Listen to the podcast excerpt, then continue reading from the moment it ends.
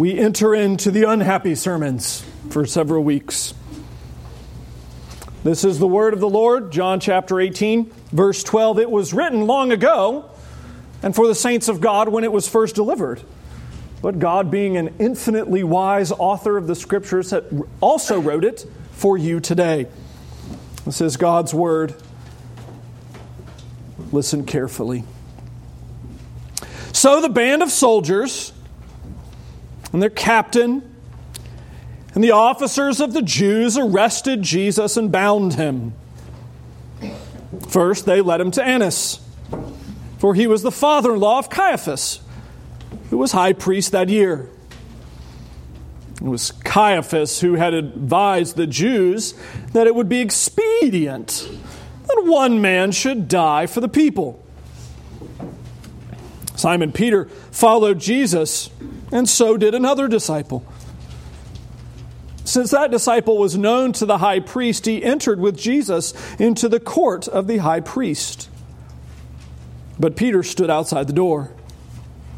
So the other disciple who was known to the high priest went out and spoke to the servant girl who kept watch at the door and brought Peter in. The servant girl at the door said to Peter, "You also are not one of this man's disciples, are you?" He said, "I'm not." Now the servants and officers had made a charcoal fire because it was cold. And they were standing and warming themselves. Peter also was with them, standing and warming himself. The high priest then questioned Jesus about his disciples and his teaching. Jesus answered him, "I've spoken openly to the world. I've always taught in synagogues and in the temple, where all Jews come together. I've said nothing in secret. Why do you ask me? Ask those who have heard me what I said to them. They know what I said."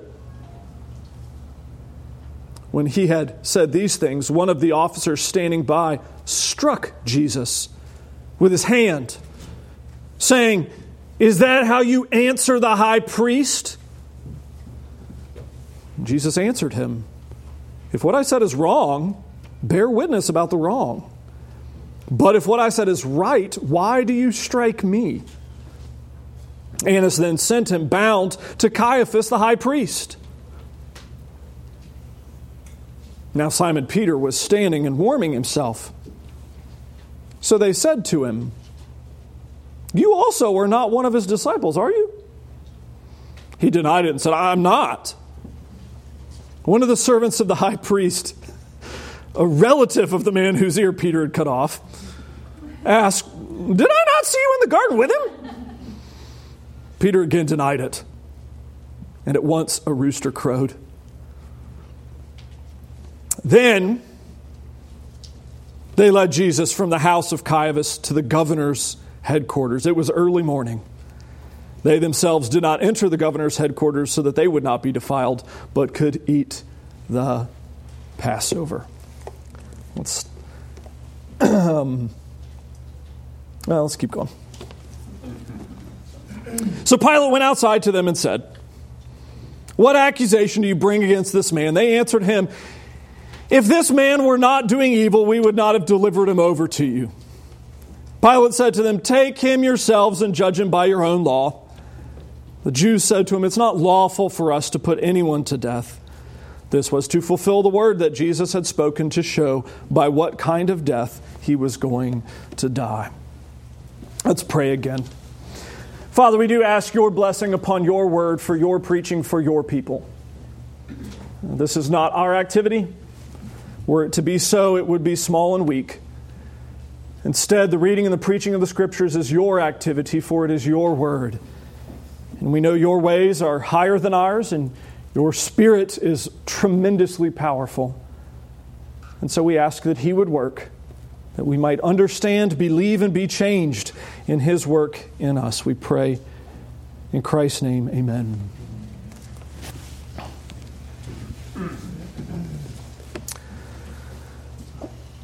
So we went down to Clinton for the eclipse, and it was wonderful.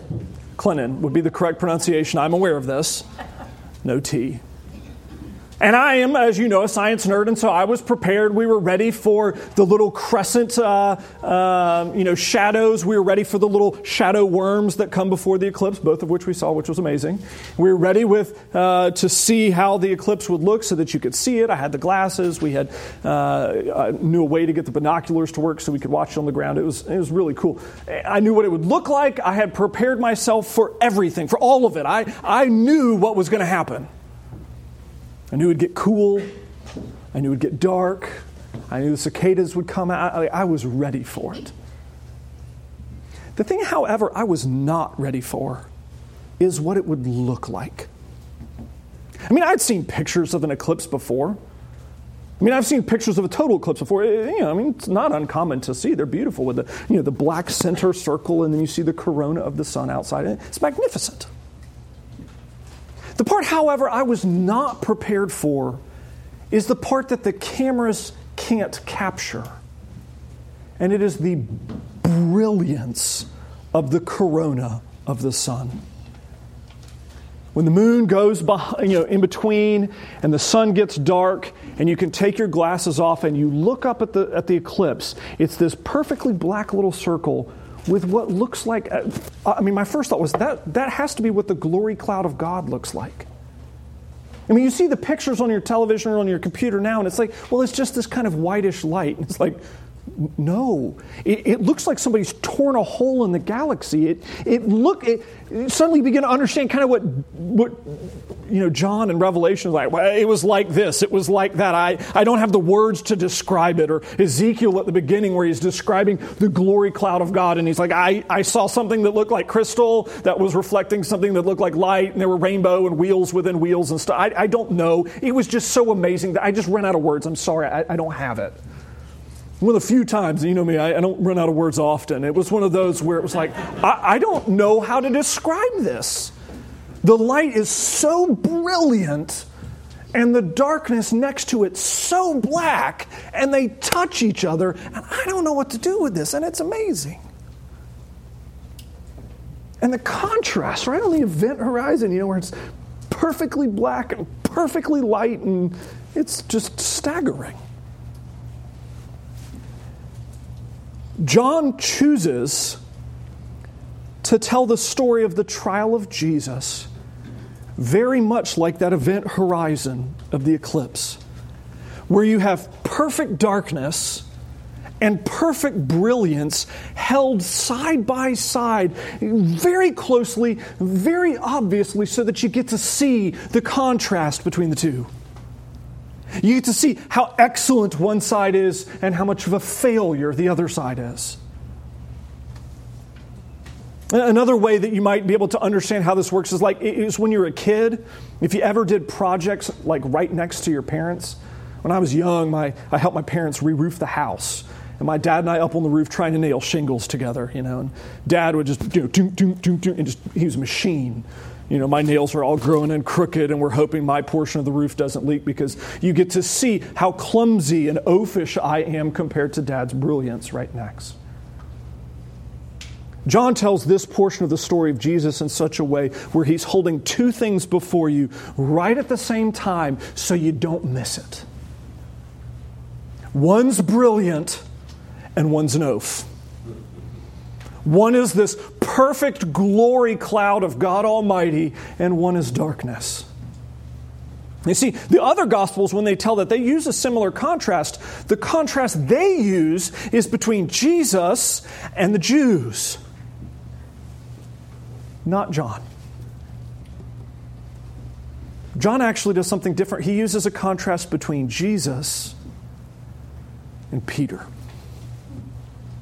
His own man, his own disciple, one that he loves, one that he's going to restore not terribly long from now. But John uses this story to contrast. Let's look at how good Jesus is, and we're going to hold one of the best men on the planet up, and we're going to show you he looks like an oaf compared to Jesus.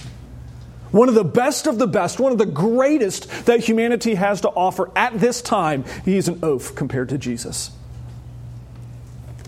You remember it starts in the beginning of chapter 18 where Jesus intentionally takes the disciples out to the garden where he's going to be captured. He intentionally takes the 11. He knows that Judas is going to betray him. He knows that the meeting will happen there, and he goes willingly.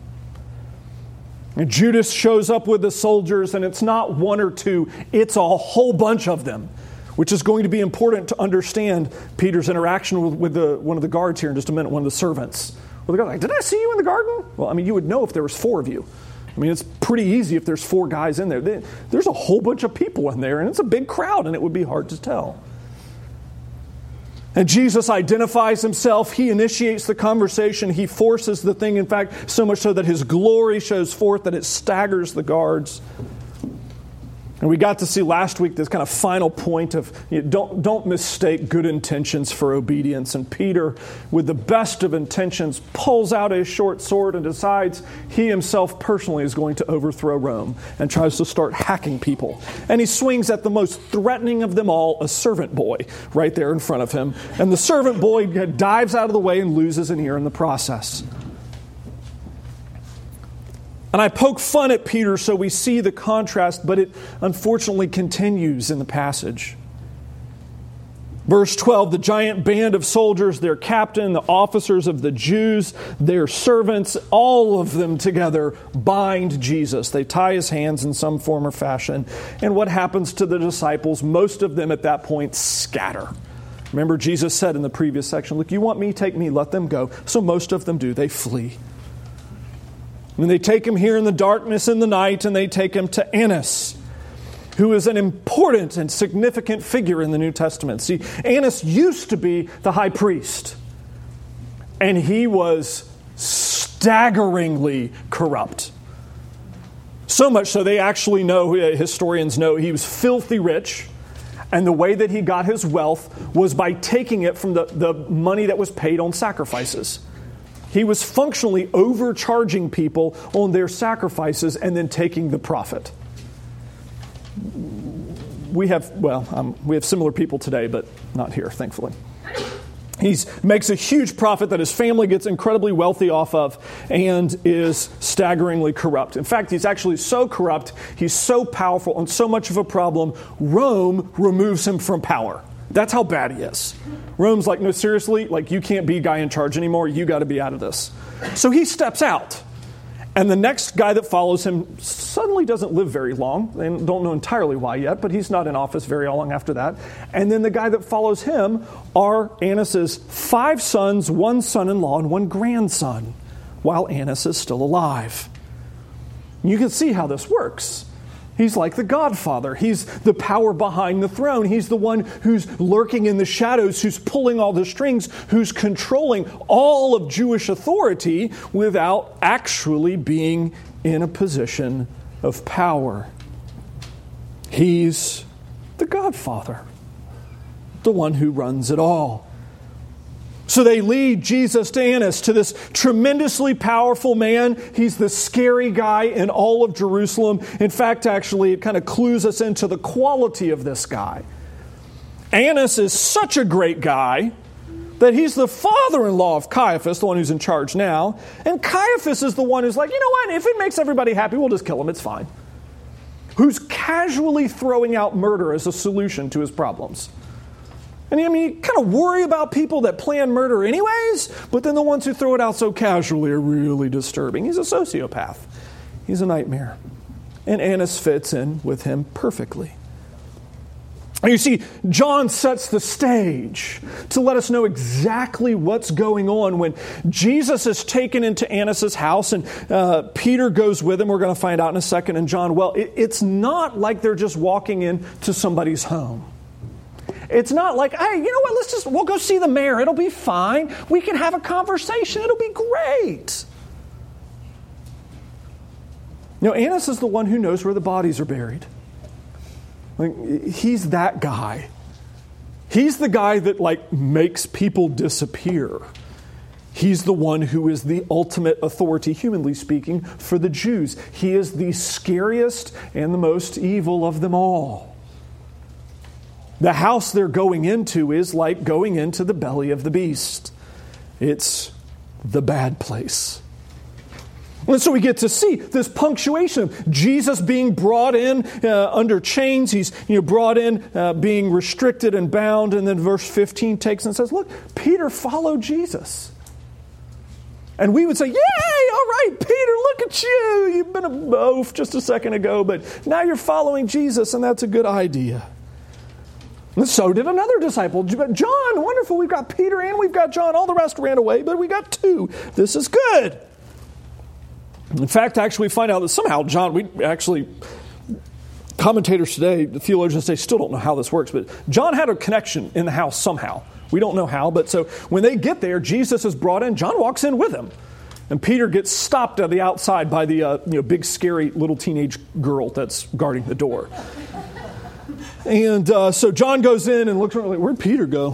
Hang on now. And so he has to go back and get Peter to let him in. And the house would have been arranged in a square, and in the center would have been a courtyard. And the courtyard probably in this house, because it's so rich, would have been lowered so that Jesus would have been brought in down to the center, where you'd have Annas and Caiaphas up in the back, and then you would have had people watching around the outside. And you'd be able to stand under the porch or stand under the portico there and watch the proceedings.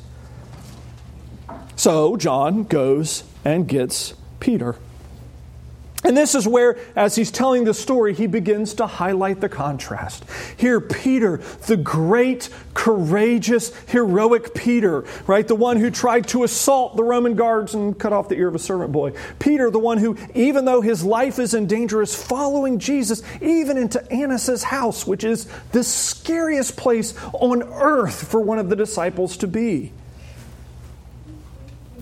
Verse 16, so the other disciple, John, who was known to the high priest, went out and spoke to the servant girl who kept watch at the door and brought Peter in. And the servant girl at the door said to Peter as he's walking in, aren't you one of his disciples? Like, weren't you with him? Like, no, of course not. And you're like, oh, come on, Peter. I mean, I understand the motivation. You're in the scariest of scary places. You're in the house of the guy who hates you more than anyone. I understand the motivation that, you know what, I mean, we do. I have poked fun at Peter for years about lying to the servant girl, but, I mean, there's a real reason for it. It's not like he's just, acting the buffoon for no reason. It's, this girl actually has the potential to end his life. All she has to do is say, oh, by the way, when you take Jesus, take him too. He's one of his. It's actually a serious thing, but you're still like, oh, come on. And so Peter, the great Simon Peter, one of the great figures in church history, even up to this point. I mean, this is a guy who has faith when no one else has faith. Right? This is a guy who has professed that Jesus is the Son of God before anybody else. I mean, this guy is staggering in his commitment to Christ and yet fail. And John describes how he's brought in and he stands with the guards and he's warming his hands with the servants. It's like looking at the center of the eclipse. It's black, it's dark, it's a complete and total failure. And then on the contrast, he takes us immediately into the glory cloud of God as he describes how Jesus interacts. Christ in the midst of the belly of the beast, in the midst of the most dangerous and darkest of places, he's taken in, and Annas begins to question him. And again, it lets you know exactly who this guy is by what he questions him about. Remember, I mean, he could have said, you've been walking around saying that you're God. We don't believe you. That's a problem. You're blasphemous. And Jesus has been walking around saying he is God. He could have said that. He could have, thrown a tantrum about you're raising people from the dead. That's not allowed. I don't know why that wouldn't be allowed, but it's not allowed. He could have done anything. What does he start with? How is it you have so many disciples? What are you telling them that they're following you? You see, he's asking him, it's the numbers game. It's a power question. It's not a real question asking who Jesus is. It has nothing to do with who the person or work of, what the person or work of Christ is. It has nothing to do with what Jesus is actually teaching. It has everything to do with numbers and with power. How is it that you, an uneducated carpenter, could get a crowd like this? I mean, just a couple of days ago, they were trying to crown you king at the triumphal entry. How do you do it? How do you get your people so populous so quickly? Now, the other thing that's important to note is that in Jewish law, it's actually illegal to question the accused.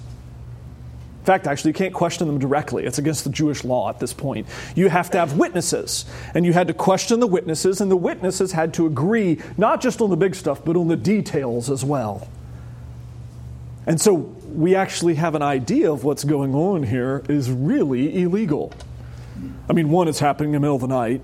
Two, they didn't actually take him to the proper authorities. They took him to the Godfather first. And three, what's the Godfather asking him? He's asking him questions designed to trap him that are directly pointed to Christ. This is trap among traps. And you would expect this would be the time. If ever Jesus is going to fail, if ever Jesus is going to have a flaw, if ever his faith is going to falter, if ever he's going to wander in the Father's plan for him, this would be it maybe. And what does Jesus do? He answers a different question. Beautiful. Instead of answering the question about his disciples and maybe exposing them to risk, particularly while two of them, knuckleheads, are standing on the other side of the wall, instead he says, no, look, I've spoken openly to the world. I've taught in the synagogues. I've taught in the temple. I've said it where all the Jews are gathered together. If you wanted to know something, you could ask anybody that's listened to my teaching. And that's a really interesting answer that Christ gives, because he's in essence saying, look, I am 100% consistent and faithful. Ask anyone. And that is a serious answer. I mean, we talk about this. You know, would you bet your life on something? Would you ever bet your life on something that you were 100% consistent and right and faithful in anything in your life? And that's in essence the answer that Christ gives. Look, you can ask absolutely anyone. I've said it everywhere in the public sphere. I am 100% innocent and 100% faithful and 100% consistent. Let's have a go.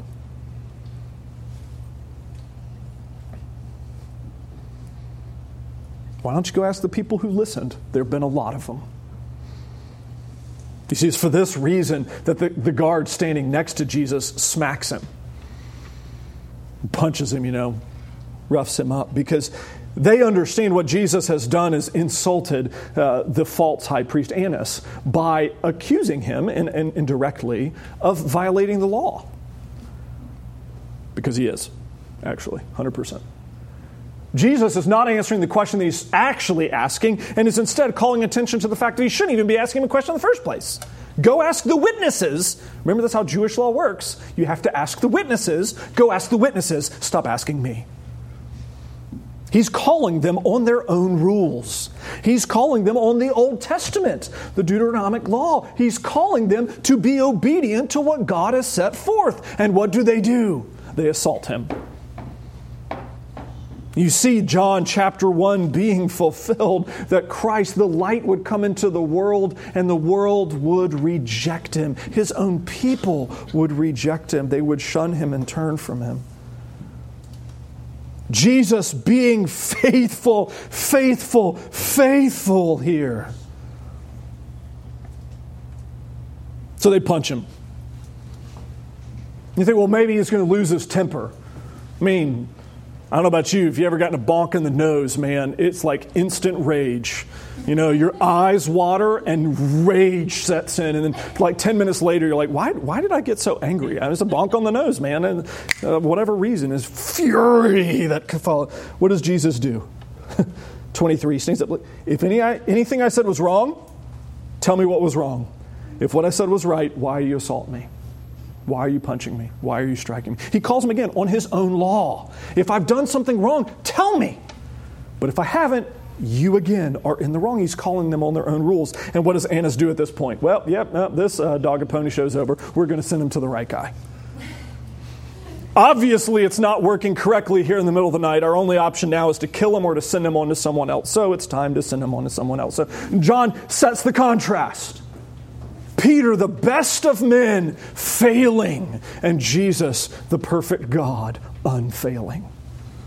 What do you think pattern's going to follow? Well, it's going to happen again, isn't it? So he cuts back to scene change.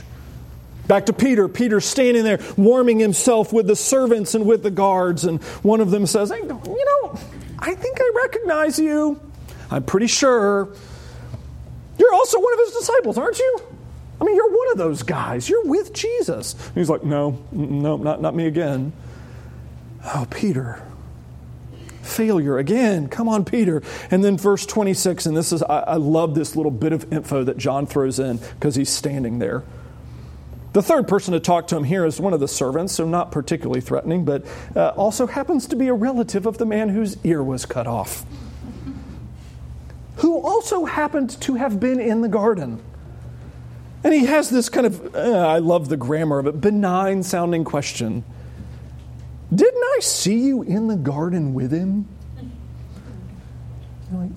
I mean, no offense, you're likely to remember the guy who cut off your cousin's ear.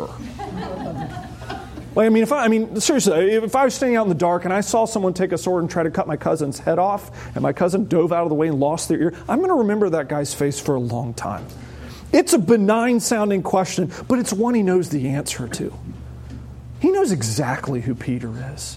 And he's like, this is your chance, Peter. I mean, as the reader, you're thinking, all right, you failed Jesus twice. Mr. Good Intentions, you failed Jesus twice. Here, he's actually setting you up for success because he's highlighting your heroism in the garden. Look, I remember I just saw you in the garden. You're the guy who tried to cut somebody's head off. Come on, you're that guy, right? And in the moment of heroism, failure.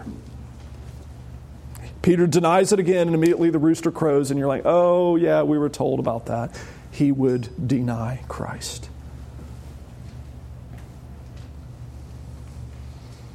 And the scene changes in 28. And we're going to look at this portion more in depth next week.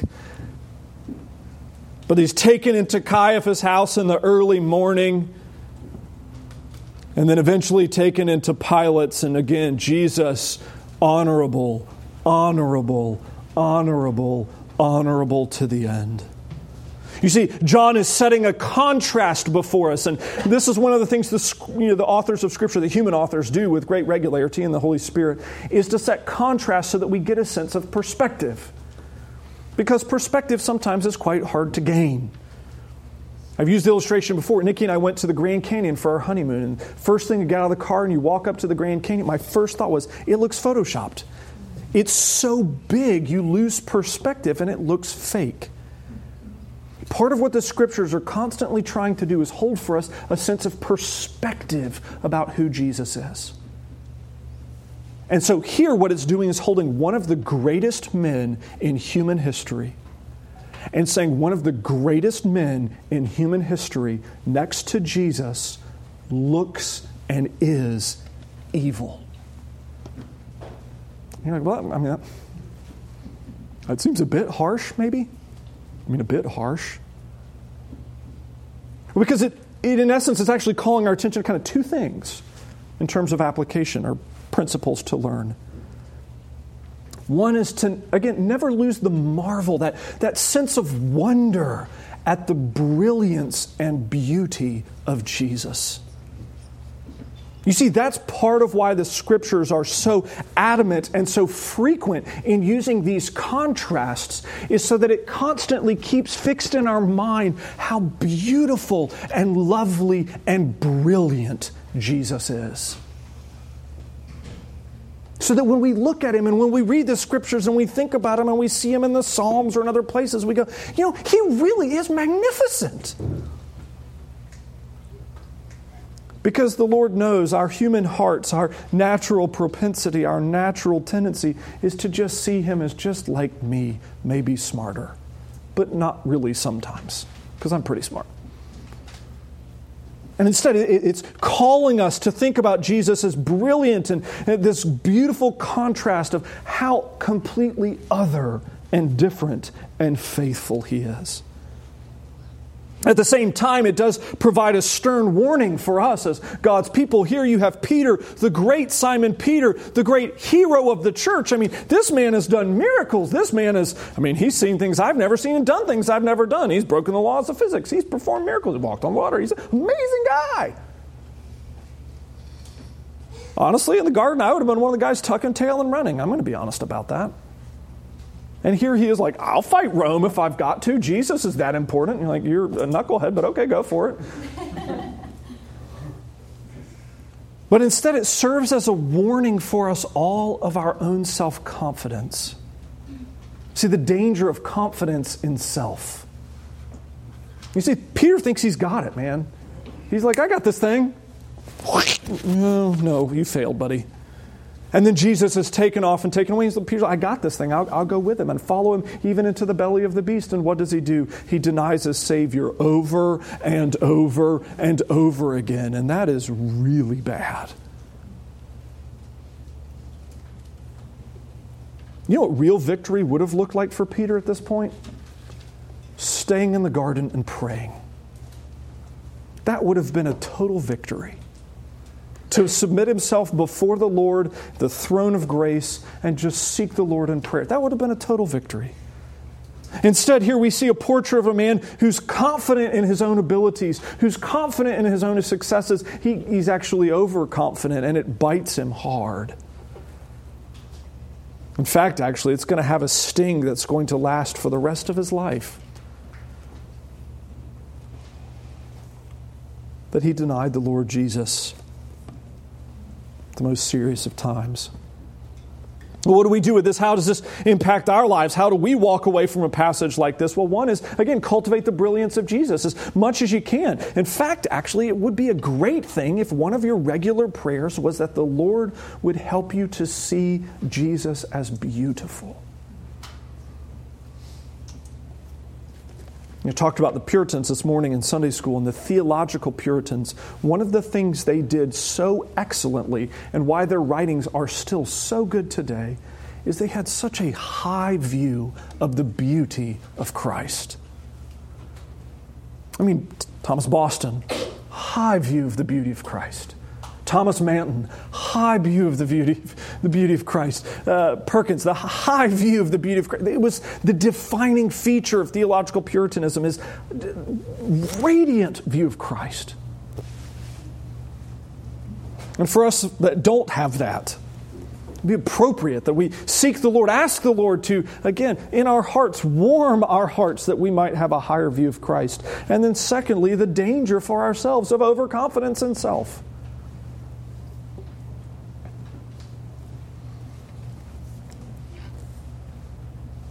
For those of you that grew up in the church, think about how much this situation right here describes your middle school and high school years.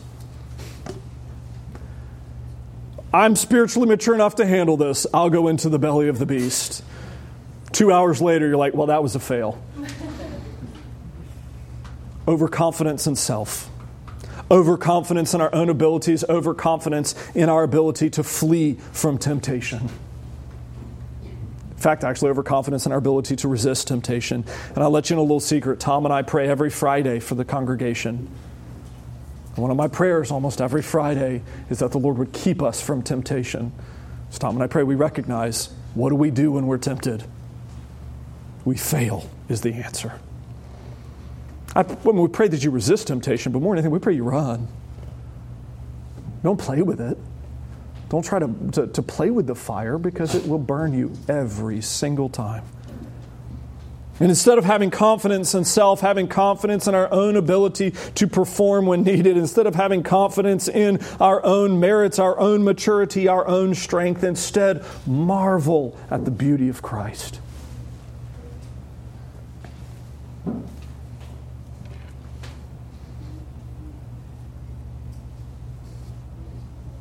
Because the fun part about this,